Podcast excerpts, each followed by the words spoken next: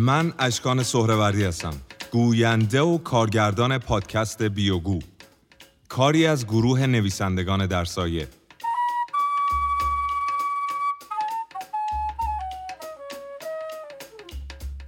اینجا زندگی نامه هایی رو براتون بازگو می کنم که بعضیاشون کار گروه نویسندگان در سایه است و بعضیاشون هم از کتاباییه که به دست این گروه بازنویسی شده.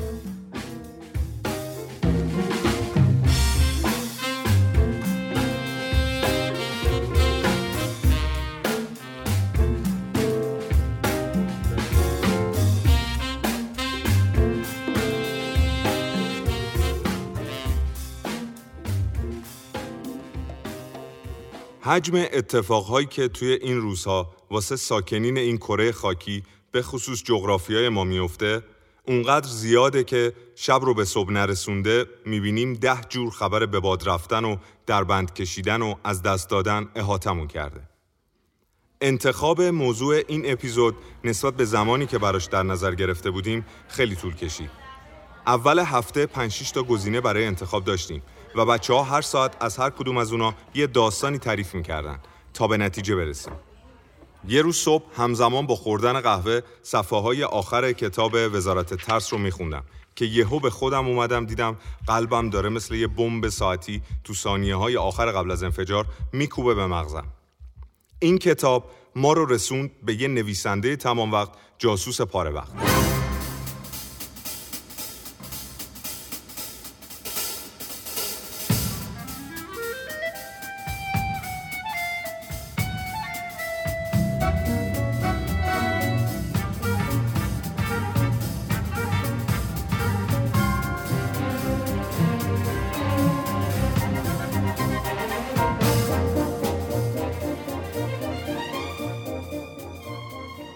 متولد دو اکتبر 1904 که میشه ده مهر 1283 مردی که جنگ جهانی اول و دوم رو می‌بینه.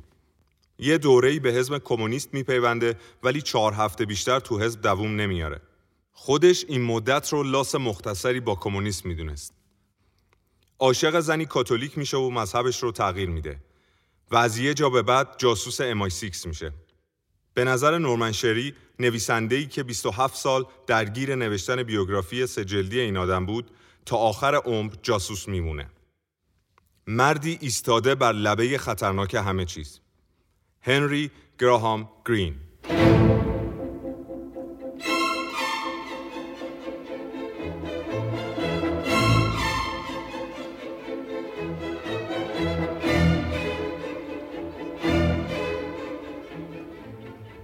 خلاصه کردن داستان زندگی شخصیتی مثل گرین که از اول قرن بیستم تا آخرای این قرن رو زندگی کرده توی اپیزود نمیشه گنجون. ولی روایتی که براتون میگم از بزنگاه که تو زندگی این مرد مرموز اتفاق افتاده. گراهام چهارمین فرزند از شش فرزند خانواده پرجمعیت گرین بود. خونواده سرشناس و پولدار انگلیسی ساکن برکامستد هرتفوردشایر. دوست داشت سرنوشت آدمایی رو که تو دنیای واقعی میشناخت تو کتاباش تغییر بده. مردی که با سفر به جاهای عجیب و غریب تصاویری موندگار برای داستاناش خلق و ردی از همه این جاها رو تو آثارش ثبت کرد. جوری که مکان داستانهاش به گرینلند مشهور شد. سفر به جنگل‌های لیبریا تا بیابونای مکزیک. زندگی در میان جزامیان تبعید شده. سفر به پاناما هایتی کوبا لهستان و ویتنام جنگ زده. همش چه به خاطر مأموریتاش تو سازمان جاسوسی بود. یا برای خلق داستانی تازه در یک کلام و به قول ماری فرانس وازالن ایستادن بر لبه خطرناک همه چیز بود. اون برای هر نفسی که کشید قمار کرد. راهی خودآموخته برای فرار از چنگ ملال. ترشح آگاهانه آدرنالین. فراری از تبلیغات و مصاحبه. گریزون از مقام و دلبسته جاسوسی به عنوان یک حرفه رسمی و البته یک نویسنده تمام وقت و پرکار. 70 سال نوشت و 64 تا کتاب منتشر کرد. 28 رمان، 4 زندگی نامه خود نوشت، 3 سفرنامه، 4 مجموعه داستان کوتاه، 4 تا کتاب کودک، 8 تا نمایشنامه و 5 تا فیلمنامه. اگر لیست گزارش های مطبوعاتی و نقد های سینماییش رو به این لیست اضافه کنیم، می‌بینیم به اندازه چند تا نویسنده نوشته اما خودش معتقد بود اگه دنیا مجال می‌داد حتما کشیش لایقی می‌شد. چرا که مثل کشیشا یه گوشش در بود و اون یکی دروازه. گرین معتقد بود فراموشی لازمه آفرینش ادبیه و همین ویژگیه که اون رو رمان نویس کرده. چون چیزی که فراموش میشه به طور ناخودآگاه به شکل دیگه‌ای دوباره تو آینده حضور پیدا می‌کنه. با وجود اختلاف نظرش با واتیکان و شخص پاپ هرگز از علاقش به کشیشا دست بر نداشت شخصیت کشیش الکلی رمان قدرت و افتخار که به فارسی با عنوان مسیحای دیگر یهودای دیگر ترجمه شده رو نزدیکترین شخصیت به خودش می‌دونه. همین کتاب عامل در افتادن واتیکان با اون میشه. از طرفی هم پاپ برای شمشیر از رو میبنده که چرا گرین اونو به خاطر ممنوع کردن قرصای ضد بارداری کوتاه فکر خطاب می‌کنه. جالب اینه که احمد شاملو توی جلسه پرسش و پاسخی که سال 1990 هلوش 68 تو دانشگاه برکلی آمریکا داشت از اون به عنوان یک آخوند انگلیسی با ذهنی خلاق یاد کرده. اگر قرار بود ما نویسنده کتاب زندگی نامه گرین باشیم اسم فصل اول کتاب رو میگذاشتیم دنیای مدفوع زده این چیزیه که خودش درباره دوره آموزشی ابتدایی تا کالجش می‌گفت اگرچه تو خانواده نسبتا سرشناس به دنیا اومده بود اما مثل یه بچه ولگرد از آموزش و تربیت مرسوم طبقش فراری بود. یه یاقی کوچیک که از دوره نوجوانی در آرزوی مرگ بود. افسردگی از اولین روزای نوجوانی یقشو چسبید و برای فرار ازش دست به کارهای احمقانه ای زد. بارها بدنش رو با چاقوی قلمتراش زخمی کرد. چند باری سعی کرد با ترکیب آسپرین و الکل خودش رو مسموم کنه. دنبال راهی برای غرق کردن خودش گشت و چند باری هم با یه اسلحه کمری به جنگل رفت تا زندگیشو تو بازی رولت روسی شرط ببنده. تا 19 سالگی 6 بار این کارو کرد و هر بار که ماشه رو چکوند مرگ سر قرارش حاضر نشد. فرارهای پیاپی از مدرسه شبانه روزی که پدرش مدیر اونجا بود و رفتارهای دیگرش برای خانواده گرین یادآور بیماری روحی هر دو پدر بزرگ و مادر بزرگ گراهام بود. خونواده‌ای که در دو حوزه تولید شراب و جاسوسی شهرت داشتند. حالا با بچه سرکشی سر کله می‌زدن که با همه عجیب بودنش هم کتاب خون بود و هم خوب می نوشت. مادرش بیشتر از پدر متوجه استعداد نویسندگی اون بود و به اصرار اون بود که گراهام از خوابگاه به قول خودش متعفن شبان روزی برای روانکاوی به خونه کنت ریچموند تو لندن فرستاده شد. اون موقع گراهام 16 ساله بود. ریچموند و همسرش هر دو مذهبی بودند گرین شیش ماه تو خونه اونا تحت مراقبت قرار گرفت و نتیجه شد عادت نوشتن خواب و رویاها بعد از بیداری و به قول خودش تثبیت ملال و افسردگیش برای همه عمر. ناگفته نمونه که وقتی گراهام اون خونه رو ترک می‌کرد عاشق همسر آقای دکتر هم شده بود. نوشتن خوابهاش رو تا آخر عمر ادامه داد و این کار رو به همه توصیه می‌کرد. رد این خوابها تو همه داستانهاش مشهوده و کتابی از یادداشت‌های رویاهاش با عنوان جهانی از آن من یک سال پس از مرگش تو سال 92 منتشر شد.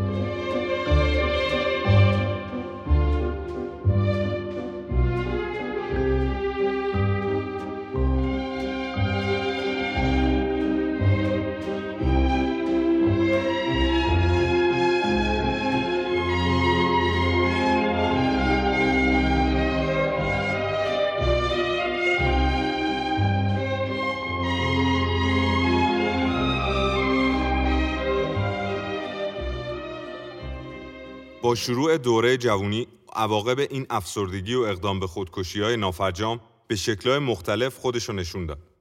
گرین تو زندگی نامه خودش این دوره رو تلاش برای رسیدن به لبه خطرناک همه چیز اسم گذاشته. ناآرومی ویژگی اصلیشه که اونو وادار کرده دائما به دنبال راه های فرار باشه. تو این دوره نوشتن به مسابه یک راه فرار، یک راه درمان به دادش رسید. میگه گاهی اوقات تعجب می‌کنم که چطور کسایی که نمی نویسن آهنگسازی یا نقاشی نمی‌کنن می‌تونن از جنون مالیخولیا و وحشتی که در زندگی انسان هست فرار کنن. در سال 1922 گراهام برای مطالعه تاریخ با آکسفورد رفت و همون سال یک مجموعه شعر منتشر کرد. سه سال بعد عاشق ویویان دختر کاتولیکی شد که به شدت پایبند سنت های مذهبی کاتولیکی بود. گرین اگرچه دیوانوار عاشق اون بود اما فرصتهای دیگه عشقورزی رو از دست نمی‌داد دو سال با صدها نامه عاشقانه از ویویان خواستگاری کرد و در نهایت تو اکتبر 1927 بعد از تغییر مذهب گرین با هم ازدواج کردند. کاتولیک شدن گرین رو همه آثارش تاثیر گذاشت. و اگرچه عده‌ای از زندگی نامه نویسا این تغییر دین رو تصمیمی رمانتیک برای ازدواجش می‌دونن اما خودش میگه این تصمیم ربطی به ازدواجش نداشت و فقط بعد از اینکه وجود خدا رو محتمل دونست تغییر دین داد. همزمان با یادآوری این موضوع اشاره ای می‌کنه به یکی از اقوامش که کشیش بود. و گفت اونقدر به بود و نبود خدا فکر کرد که دست آخر یه روز لخت و اور از خیابون به تخت بیمارستان منتقلش کردن. تو روزنامه ناتینگهام به صورت پاره وقت کار می‌کرد و مدتی بعد معاون سردبیر روزنامه تایمز لندن شد. بعدها روزنامه نگاری رو در دو شکل ادامه داد. گزارشگر خارجی که شد پوشش جاسوسیش و نقد فیلم. اولین موفقیت ادبی شو تو سال 1929 با کتاب مرد درون تجربه کرد و با انتشار کتاب قطار استانبول در سال 1932 جایگاه خودش رو به عنوان یک نویسنده حرفه‌ای تثبیت کرد. گراهام گرین متعلق به آخرین نسلی بود که می‌تونست جهان رو جایی پر از مکانهای کشف نشده بدونه.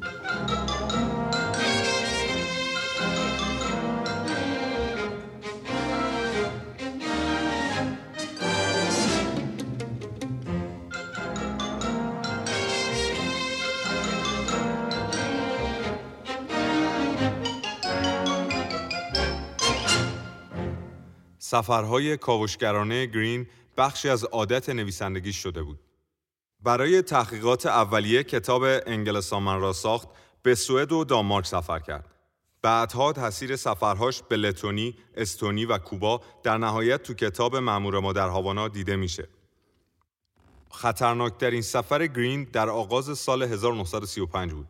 سفری از سیارالون به لیبریا از راه های جنگلی و بدون نقشه.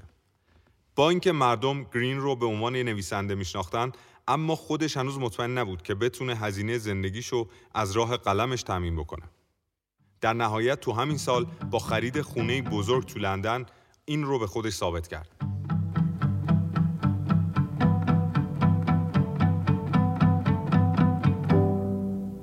زندگی مشترک گرین با ویویان علا رغم حضور معشوقه های گرین خالی از لحظه های رنگین خوشبختی نبود.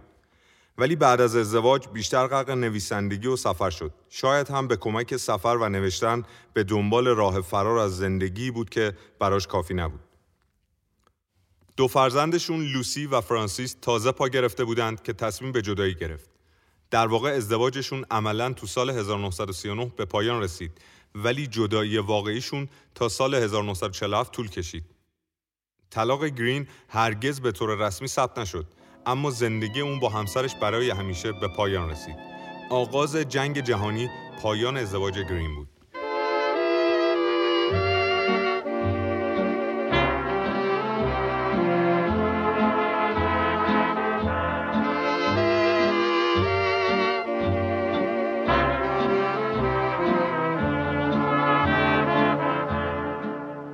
بعد از جداییش رابطه جدی رو با یه طراح صحنه به نام دورتی گلوور آغاز کرد که تا سه سال ادامه داشت.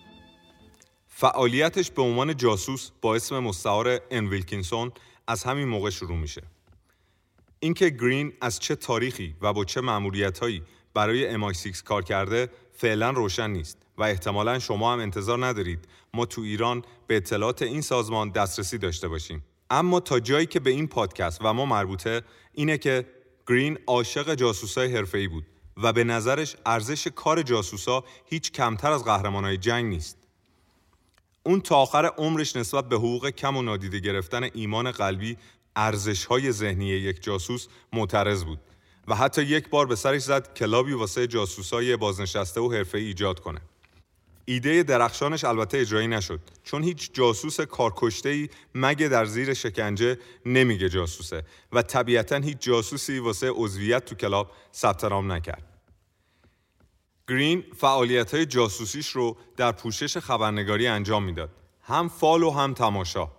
پاش به کشورهای درگیر جنگ و بحران باز می‌شد و برای داستانهاش خوراک پیدا می‌کرد و همین که به عنوان جاسوس به کشورش خدمت می‌کرد.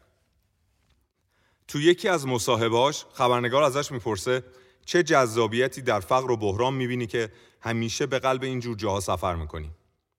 اون میگه آدمها در رنج و بیچارگی بیشتر به هم نزدیک میشن راحتتر حرف می‌زنن و رفاقتها زودتر پا می‌گیره. گرین با قلبی که یک بخشیش همیشه در تسخیر زنها بود و بخش دیگش در گروه کلیسا درگیر ایده کمونیسم شد. و گفت اتحاد جماهیر شوروی بهترین جا برای زندگیه. اول مسکو و بعد به کوبا رفت و تونست طرح دوستی با فیدل کاسترو رو بریزه.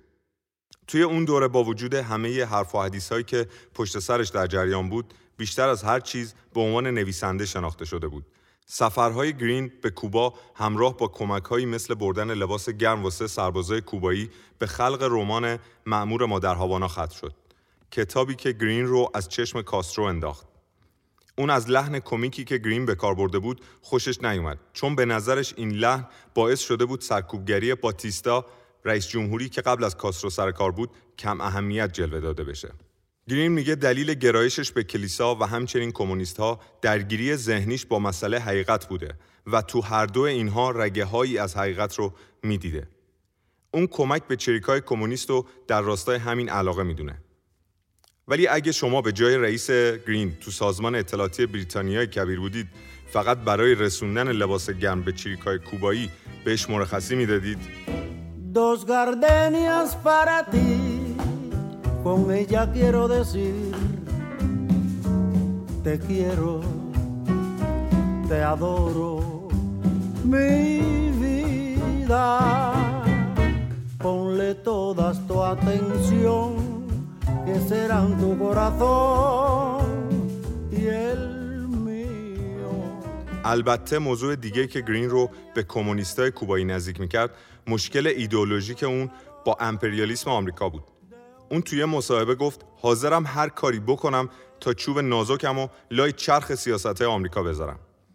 البته که نزدیکیش به کاسرو نمی‌تونه جدایی از مأموریت‌هاش تو سازمان اینتلیجنس سرویس بوده باشه. این رو بگم بهتون که شاهد این ماجرا کین فیلبی بود. ناظر فعالیت جاسوسی و دوست صمیمی گرین توی سازمان. مشهورترین جاسوس دو جانبه جهان که در طول سه دهه اطلاعات حساسی رو به شوروی تحویل داد. فیلبی به مسکو تبعید میشه و کتاب خاطراتش رو با عنوان جنگ خاموش من تو سال 1968 می نویسه. گرین توی این مدت ارتباطش رو باش حفظ می‌کنه و برای احترام به فیلبی دیباچه‌ای واسه این کتاب می نویسه. اما این قضیه براش گرون تموم شد بعضیا گفتند اهدا نکردن جایزه نوبل ادبیات بهش از همین ادای احترام به جاسوس دو جانبه آب می‌خوره. فیلبی تنها دوست جاسوسش نبود. ایوالن دوست دیگهش بود که وقتی دخترش ماری فرانس وازالن برای مصاحبه کتاب مردی دیگر به سراغش رفت بهش گفت این مصاحبه طولانی رو به خاطر رابطش با پدرش قبول کرده. گرین در ابتدای این مصاحبه میگه پدر شما ایوالن بود و من به دوستی با اون افتخار می‌کنم. در جهان جاسوسی آدم حرفه‌ای بود. در این جهان من هیچ وقت جز پیچ و مهره فرعی نبودم. چطوره که این کتاب رو به خاطره اون تقدیم کنیم؟ امیدواریم سازمان جاسوسی بریتانیا و احتمالا چند کشور دیگه مثل کوبا و روسیه روزی اسناد جاسوسی مربوط به گرین رو منتشر کنند تا ببینیم اثر فروتنی خودش رو پیچ و مهره فرعی می‌دونسته یا نه. به هر حال اسناد هر چی نشون بدن سابقه گرین نویسنده در دسترسه و می‌تونیم بگیم تو حوزه ادبیات اصلا نقش فرعی نداشته. خودش کتابهاش رو تو دو ژانر اصلی جنایی پلیسی و ادبی فلسفی قرار میده. به نظرش وزارت ترس که یکی از بهترین کارشه از جمله کتابهای پلیسی سرگرم کنندشه و ارزش ادبی نداره مگه اینکه حالا منتقدا چنین نظری نداشته باشن. اون یکی کتابش رو مسیحای دیگر یهودای دیگر تو دسته دوم کاراش می‌ذاره. در این بین رمان‌های زیادی هم نوشت که ویژگی های هر دو این ژانرها رو تو خودشون دارن. یعنی هم آدم رو سرگرم می‌کنن و هم ادبیات جدی تلقی میشن. مثل رمان خوندنی و جذاب آمریکایی آرام. موضوعات مربوط به مذهب کاتولیک یکی دیگه از سوژه های رایج کتاب های گرینه. به طوری که یه سری از منتقدا اون رو رمان نویسی کاتولیک معرفی می‌کنن. عنوانی که خود گرین قبولش نداشت. در این رابطه معتقد بود موضوعات مذهب کاتولیک و مثل موضوعات دیگه فقط به عنوان سوژه تو رمانهاش قرار داده و از این جهت به هیچ وجه نویسنده کاتولیک محسوب نمیشه چون قصد ترویج مذهبش رو نداشته. منتقد ادبی روزنامه گاردین مارک لاسن معتقد کاتولیک بودن برای گرین تنها یک ابزار بوده تا از موضوعات جالب و قابل تعمل این مذهب برای نوشتن رمانهاش استفاده کنه. کما اینکه گرین از دهه پنجاه به بعد با نوشتن رمانهایی مثل آمریکایی آرام کم کم از مذهب کاتولیک فاصله گرفت و تو مراسم دینی دیگه شرکت نکرد. اون با پیر شدن به مراتب به زندگی بیشتر علاقه شد و تمایلات زمینی بیشتری پیدا کرد. شاید علاقش به مذهب هم ریشه مشترکی به علاقش به جهان جاسوسی و همچنین ادبیات داشته. چون یه جا میگه کلیسا بهترین سرویس امنیتی و جاسوسی دنیا رو داره. از کشیشا میشه درس جاسوسی یاد گرفت و ازشون درباره دیگران اطلاعات گرفت. بعیده کسی بتونه زندگی نامه گرین رو فقط به عنوان یک جاسوس یا فقط یک نویسنده و یا جاسوس نویسنده که می‌خواست کشیش بشه بنویسه. اون هر ستای اینا بود. جاسوس های توی کتابهاش هم مثل خودشن.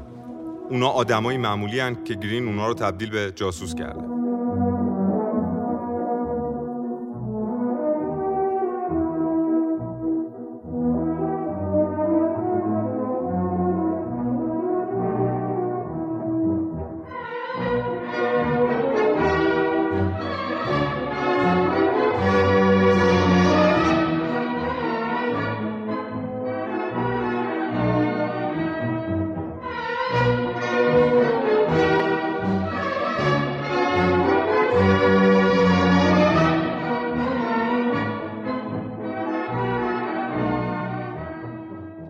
قهرمانهای گرین شخصیت‌های غیرقابل اعتماد و مرموز هستند.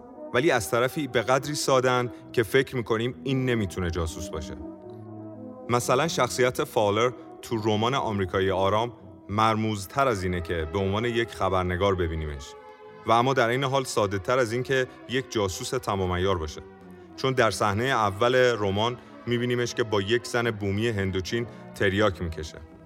یا یه جای دیگه تو رمان مأمور ما در هاوانا تعمیرکار جاروبرقی به خاطر یه شوخی وارد یک فضای کاملا پلیسی و در نهایت تبدیل به یک جاسوس کارکشته میشه.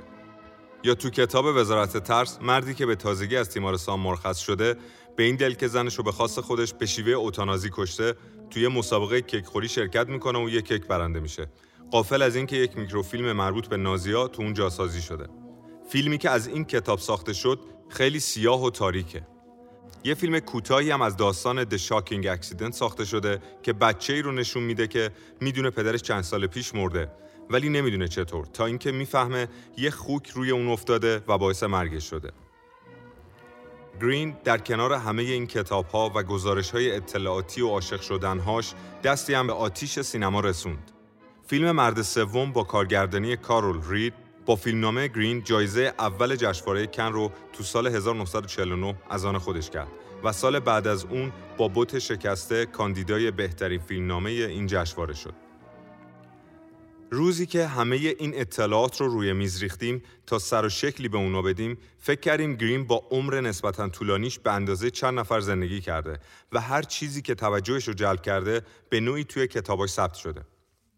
از دقدقه های کاتولیکیش گرفته تا جاسوسی و عشق.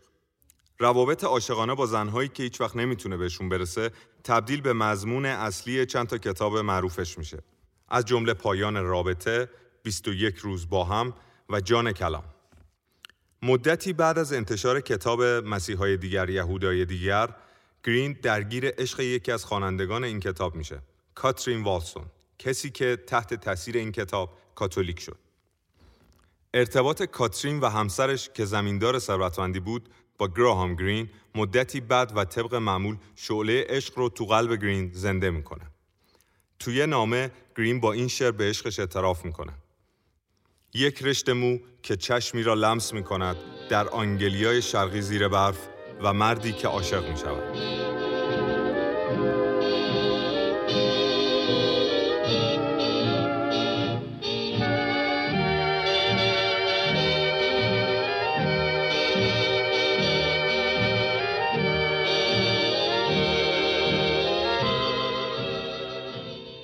آنگلیای شرقی اسم هواپیمای شخصی کاترین بود. این عشق سالها ادامه داشت با وجود اینکه گرین هنوز درگیر معشوقه زمان جنگش دوروتی گلوور بود. وجه اشتراک کاترین و گرین وضعیت گیج کنندشون با باورهای کاتولیکی و تضادش با زندگی نچندان اخلاقیشون بود. این رابطه در فیلم The Heart of the Matter به تصویر کشیده شد. تو اون موقع گرین هم یک نویسنده مشهور بود هم جاسوس و یک مرد عاشق پیشه که ابایی از رسوایی نداشت و این یعنی یک سوژه وسوسه برانگیز برای آدمای کنجکاو. با اینکه گرین تو چند نوبت زندگی نامه خودش نوشت و اجازه داد بقیه هم بیوگرافیش رو بنویسن اما از نزدیک شدن دیگران به داستانهای زندگیش فراری بود و یک جا گفت متنفرم از اینکه مردم و خبرنگارا داستانهای خصوصی من رو به یغما ببرن واقعا که لقب جمعی ازداد شایسته این مرده اون مدام پیش کشیش اعتراف می‌کرد و بابت زندگی غیر اخلاقیش طلب بخشش می‌کرد. با این وجود وقتی کشیش بهش گفت باید پیش همسر قانونی خودش برگرده به این فکر افتاد که شاید بهتر باشه کشیش دیگه ای واسه اعتراف پیدا کنه. مردی که در همه مصاحبه هاش بارها از کلمه فرار استفاده کرده و بسیار از اتفاقهای زندگیش رو پیرو اون توصیف کرده اتفاقا در بریدن از آدما کاملا ناتوان بود. تو یکی از ناماش به کاترین به چنین رابطه‌ای با کلیسا اشاره کرده و می‌نویسه احساس می‌کنم با رمان یک پرونده سوخته به انتهای یک تناب طولانی رسیدم و احتمالا هرگز موفق نخواهم شد از کلیسا فاصله بگیرم. مثل این میموند که وقتی جوانتر بودم یک راهپیمایی طولانی در مزارع و زیر درختان تا بالای یک تپه را آغاز کردم ولی حالا باید شروع به بازگشت به خونه کنم. گراهام گرین تا سنین پیری یک پاش رو توی کلیسای کاتولیک نگه داشت همونطور که تو سازمان جاسوسی بریتانیا بود ما به همه این روابط عاشقانه پنهان اشاره نمی کنیم و در پیش هم نبودیم چیزی که برامون اهمیت داشت پیوند این روابط به واسطه نامه ها و تبدیل شدن اونها به داستان هایی بود که گرین نوشت. یک جای دیگه برای کاترین نوشته عمل آفرینش به طرز وحشتناکی عجیب و غریب و غیر قابل توصیفه. همانند عاشق شدن. می‌دونید لحظه آفرینش همینه که نویسنده مثل گرین جان این نامه ها رو برداشته و به داستان تبدیل کرده. راز این نیرنگ موضوعی است که گرین در حریم خصوصی خودش برای همیشه حفظ کرد.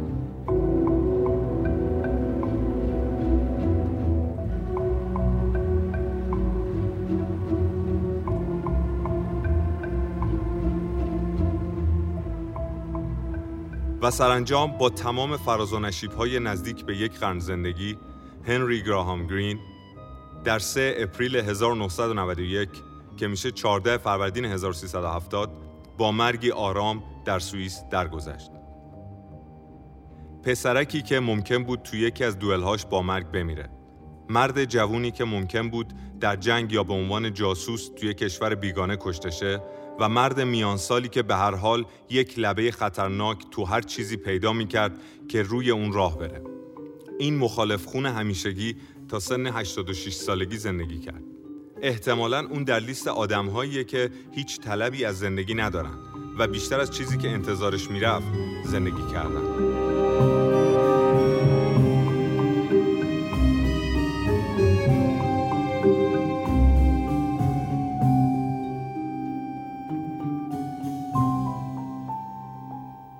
ما همزمان با انتشار هر اپیزود متن اصلی هر روایت رو برای مطالعه و شناخت بیشتر توی وبسایتمون با آدرس elnazansari.com منتشر می‌کنیم. اپیزودهای پادکست بیوگو رو می‌تونید از وبسایت و کانال تلگرام بیوگو دانلود کنید و بشنوید. اگر از اپلیکیشن های پادگیر استفاده می‌کنید توی کست باکس، آیتیونز، پادبین، گوگل پادکست، ساوند کلاود و اسپاتیفای هم می‌تونید ما رو پیدا کنید. امیدوارم از شنیدن این قسمت پادکست بیوگو لذت برده باشید.